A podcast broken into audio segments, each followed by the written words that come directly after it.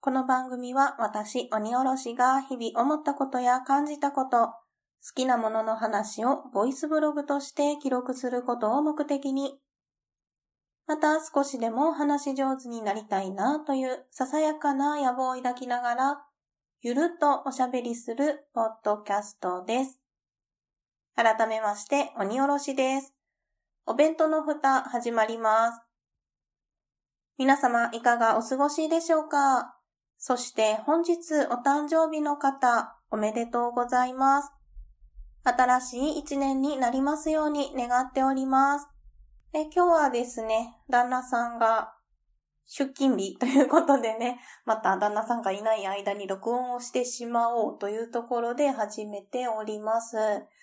で、先ほど私も帰宅したところなんですけれども、家の中が冷え切っていたので、ちょっと慌てて暖房をつけております。なので、なるべくですね、音が入らないように編集の時には消そうと思うんですけれども、音が入っていたら申し訳ありません。ご了承いただけますと幸いです。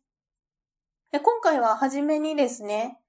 夢占いをしていただいたということについてお話をしたいと思います。ポッドキャスト番組スリープラジオを配信されています、水吉さんという方にですね、夢占いの診断をしていただきました。水吉さんはですね、スリープラジオの方では、睡眠とメンタルヘルスについてのお話をされています。また、水吉さんご自身がですね、その睡眠コンサルタントというところとはまた別に、夢占い師という資格も取られたというところでですね、この2021年1月の初め頃にですね、初夢の占い診断しますよというところでね、されていました。で、私はですね、初夢ではなかったんですけれども、こんな不思議な夢を見たんよね、ということをツイートしましたら、水吉さんがですね、どんな夢でしたか？っていうふうに聞いてくださいまして、そこでこんな夢だったんですっていうところをお話ししてみましたところ、占ってくださったんですよ。めっちゃ嬉しかった。そう。なので、今回はどんな夢やったかっていうところと、どんな風に診断をしていただいたのかっていうのをご紹介したいと思います。まず私が見た不思議な夢の内容なんですけれども、火事に合う夢でございました。で、どんなシチュエーションだったかというと、見たことがない知らない家なんですよ。なんですけど、私はどうやらそこに住んでいるらしいという設定でした。で、私の他にも2、3人、おそらく知り合いだと思われる方がいました。誰かはわかりませんでした。で、そんな時にですね、部屋の中央にある暖炉というか、ストーブというか、そういったものが前触れもなく、急に炎を上げるという現象が起こりました。火柱がね、立つぐらい、バーって燃え上がったんですよ。で、それが、その火柱からもう部屋中にね、火が広がっていくっていう状態で、で、その周りにいた人たちは逃げるというかね、こう、まあ消火活動をしようとしているような感じだったと思うんですけど、私はなんとなくその火を、あ、燃えてんな、ぐらいのテンションで見ていたと。あ、燃えたわっていう感じで目が覚めたという不思議な夢を見たんですね。といったところで、この火事にあった夢。で、特にその恐怖とか焦りとかがあったわけではなくて、その日を燃え上がってる炎を見つめているぐらいの印象でしたという内容をね、水吉さんにお伝えしました。そうしましたらば、こんな夢占いの診断が出たというところでご紹介させていただきます。夢において火事の炎は、これからあなたの運気が上昇していく様子を激しく燃え盛る炎の勢いとして表しています。知らない家やどこかのビル、建物が火事になる夢や火災現場に遭遇する夢は、吉夢の知らせです。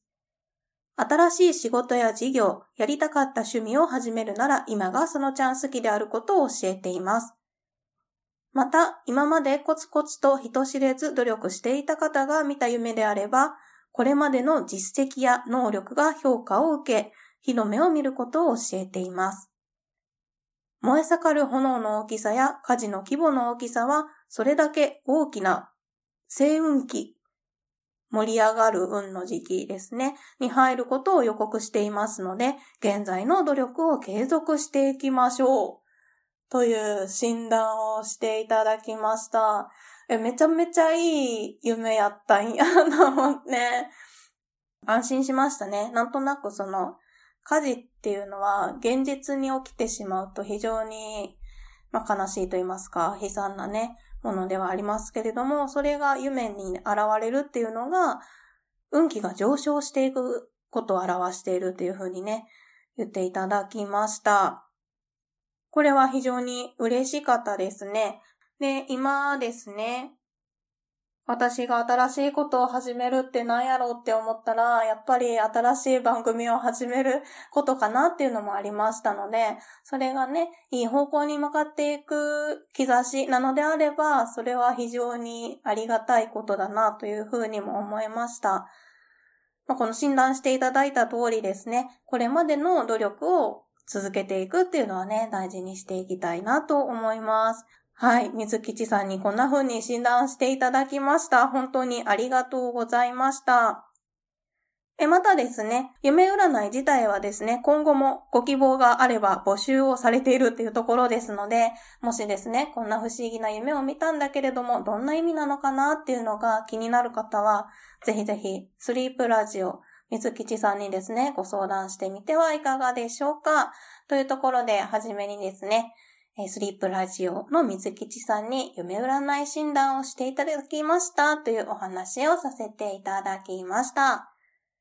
ま、今回は夢占いしていただきましたというご紹介をさせていただいたんですけれども、スリープラジオの方で、その睡眠に関するこうお悩みがね、お持ちの方とか、あとメンタルヘルスに関して興味がある方はですね、ぜひぜひこちらのスリープラジオ非常に興味深い面白いことをね、お話しされていますので、ポッドキャストスリープラジオの方もお聞きになってみてはいかがかなと思います。私もいつも楽しく聞かせていただいております。はい、といったからで本編に移っていきたいと思います。本日もどうぞゆるっとお聞きください。お弁当の蓋はい。では本編に移っていきたいと思います。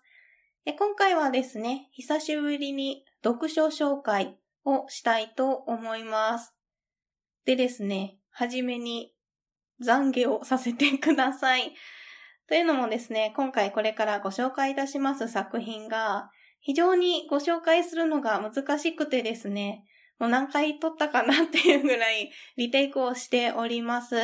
まあ、でもどうしてもこの作品を読んで私は本当に良かったなって思いますし、まあ、こんな本があるんだよっていうことをね、知っていただけたらなと思って今回ご紹介させていただきます。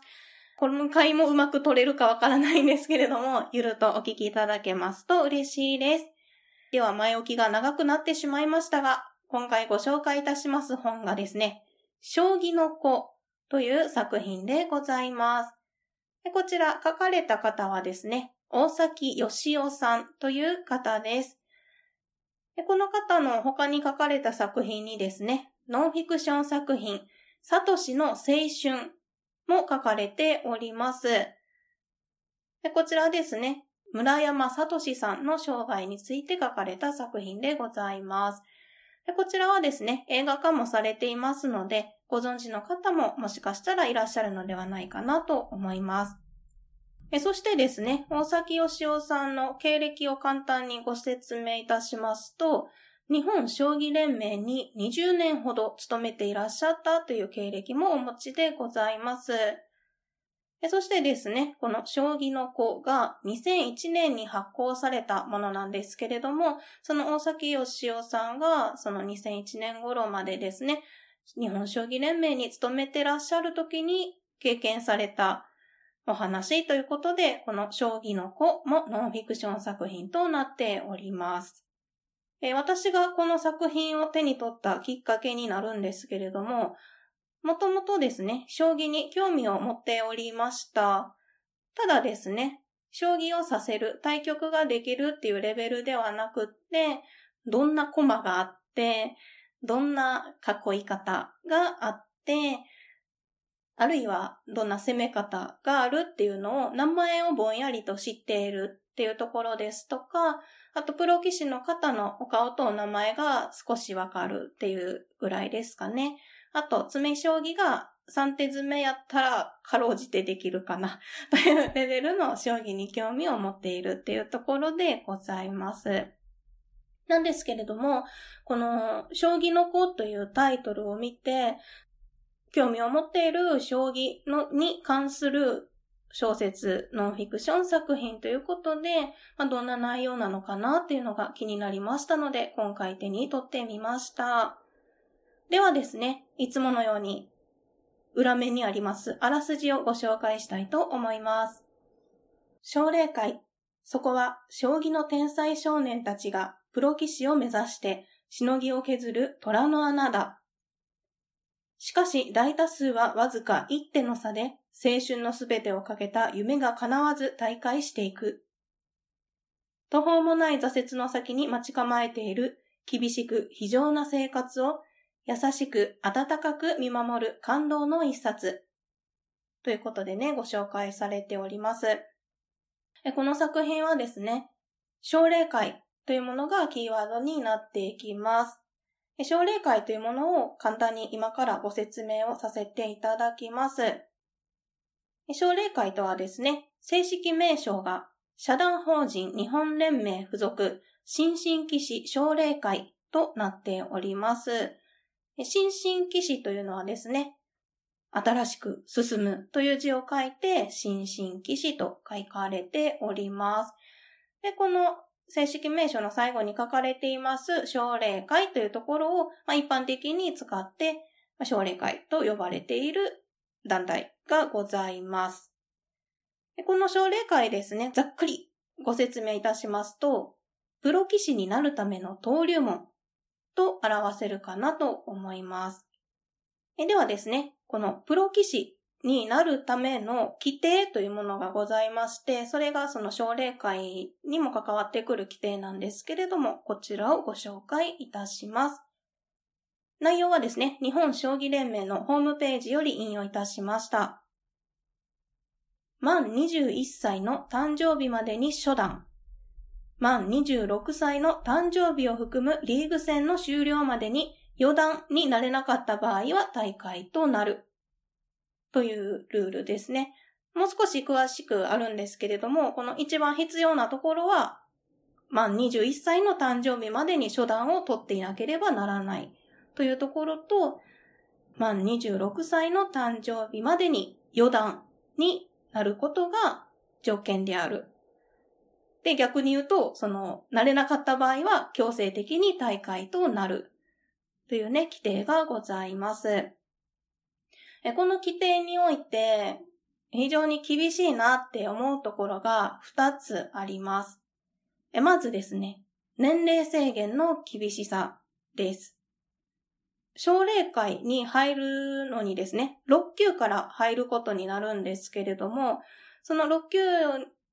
で入る時の年齢っていうのが人それぞれなんですよね。10歳とか11歳とかから入る子もいます。その一方で、15歳とか16歳あるいは17歳になってから、やっと6級のその資格を取れて、奨励会に入会することができるっていう子もいます。この11歳と、あるいは17歳のこの6年の差は非常に大きいです。そして、これはもう間違いない厳しさだと思うんですけれども、勝負の厳しさというものがあります。先ほどあらすじでもご紹介いたしましたけれども、本当にわずか一手の差で命運が分かれるのがこの将棋の世界です。例えばなんですけど、若干内容に書かれていることに触れますと、詰めろというその相手の王様を詰ませるための一手のつもりで打った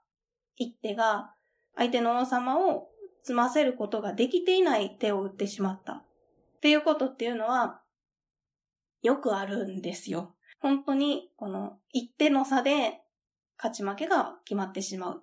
ていう厳しさというのがあります。でですね、この将棋の子っていうのが、そういったその奨励会に入会した奨励会員たちが、どんな人生を味わってきたのか、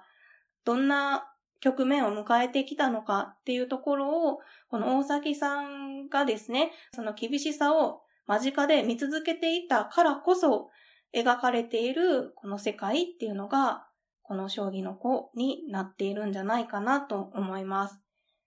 で、またですね、その長きにわたって大崎さんがその関わってきた奨励会員の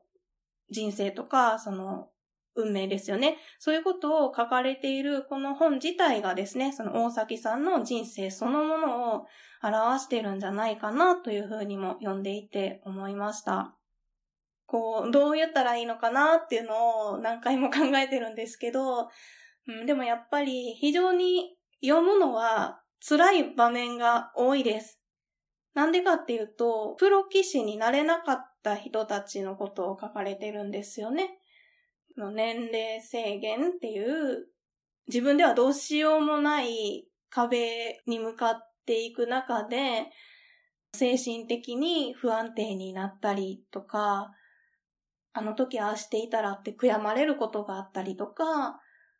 その見えない不安の中で戦うっていうようなね、ことがね、たくさん書かれていて、それがすべて大崎さんの筆で書かれてはいるけれども、実際にその奨励会員の人たちが経験してきたことっていうのが書かれているので、非常に読んでいて心が苦しくなる っていうのが正直な感想ではあります。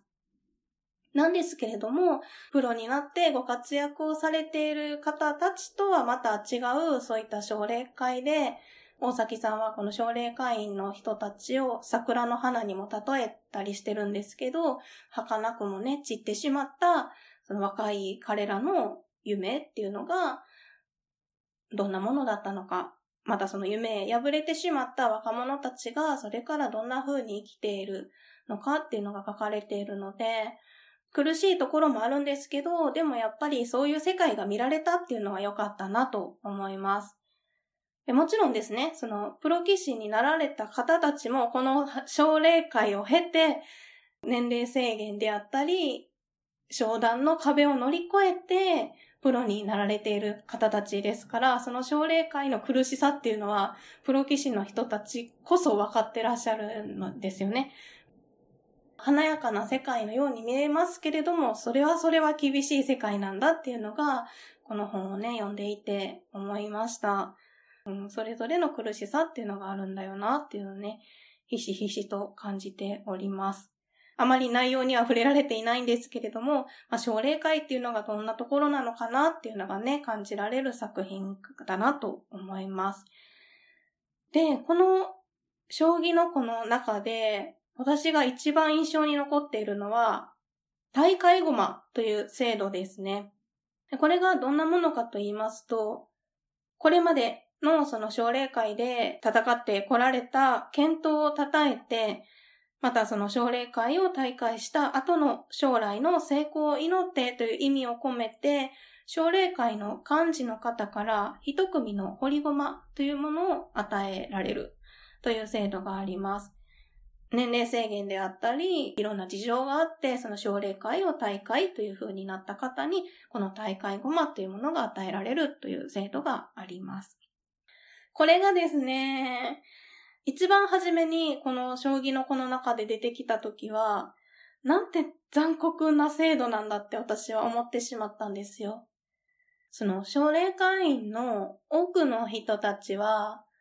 26歳までの青春のほとんどを、というか全てを将棋にかけてきたわけですよ。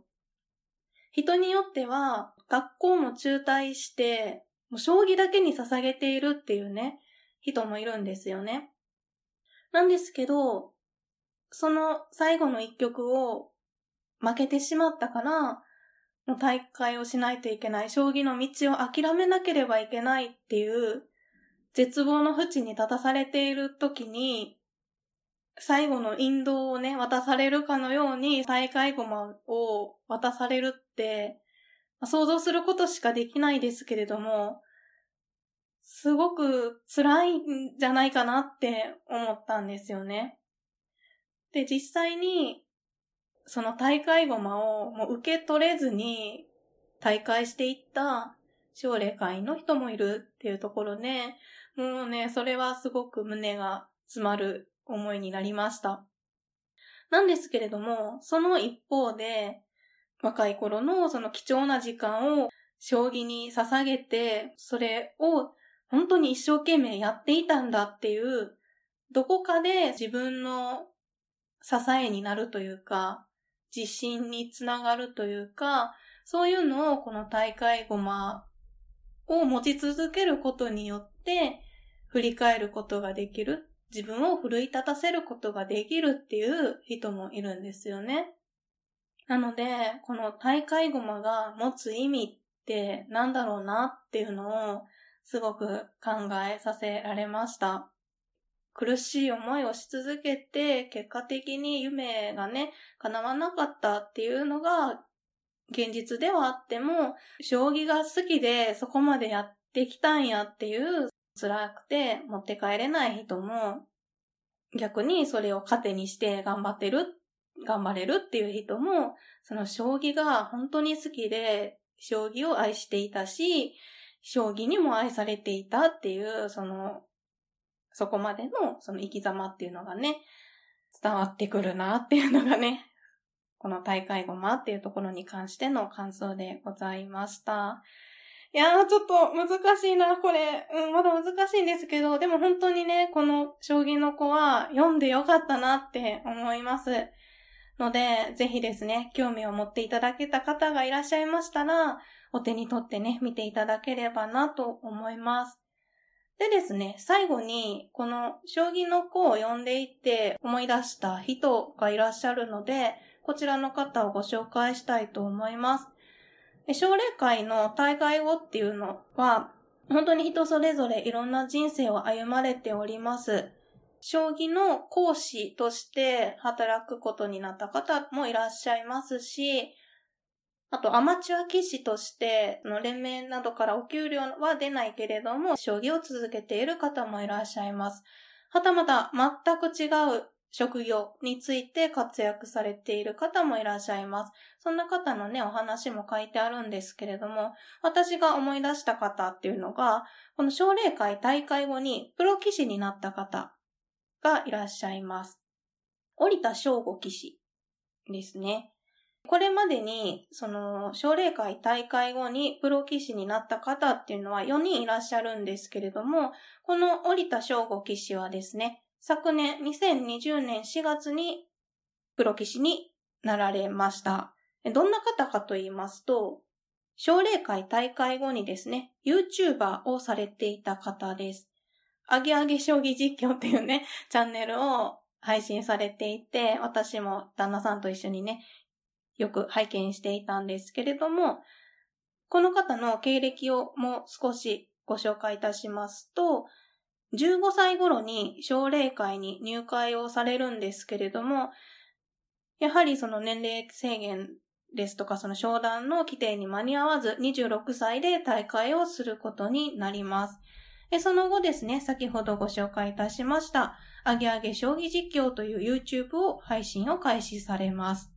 またですね、ご自身で将棋教室を開催されたり、アマチュア棋士として数々の試合などに出て活躍をされました。その結果ですね、いろんなね、ルールがあるんですけど、プロ棋士も出場する公式戦への出場権というものを得られます。それが2016年のお話になるんですけれども、そこからさらに、プロ編入試験っていうものに向けて挑戦をされていきます。このプロの編入試験についてもお話をしてみたいと思います。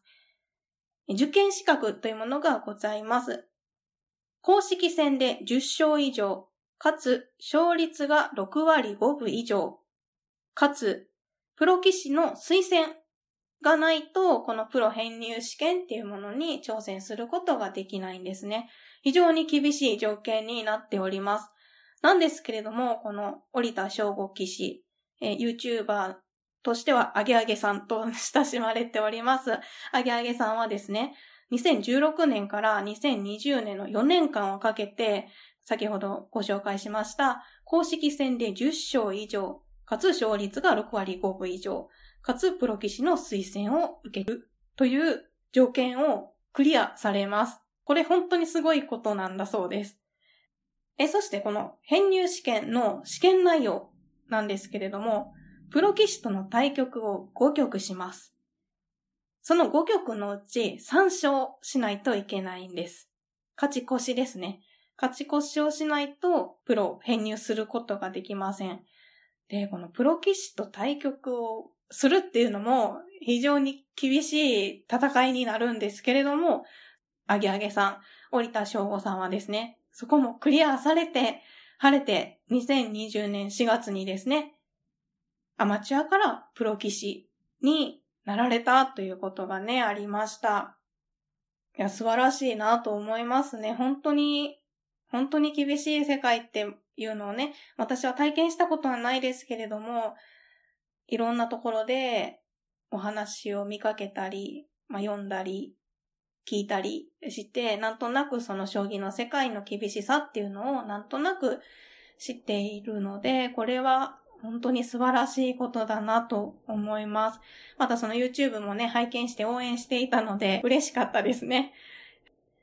といったところで、今回はちょっと話があっちこっちに行ったりまとめられたかなっていうところなんですけれども、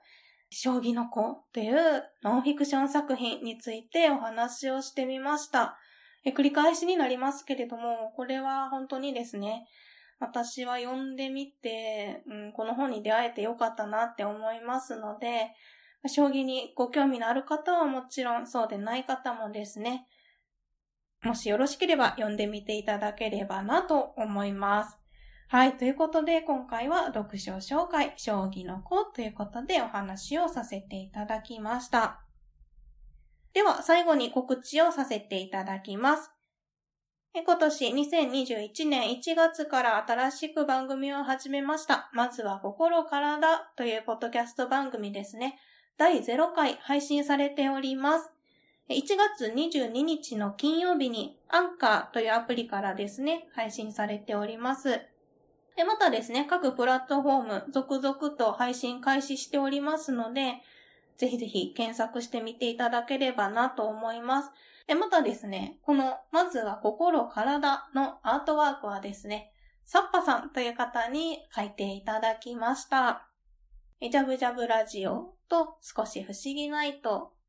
えそして弱小プログラマーカエルのアップデート、えまたワンジャブなどですね、いろいろ配信をされておりますので、サッパさんにもぜひご注目していただけたらなと思います。まずは心体のアートワーク、とっても可愛くて、私もかいわれくんもですね、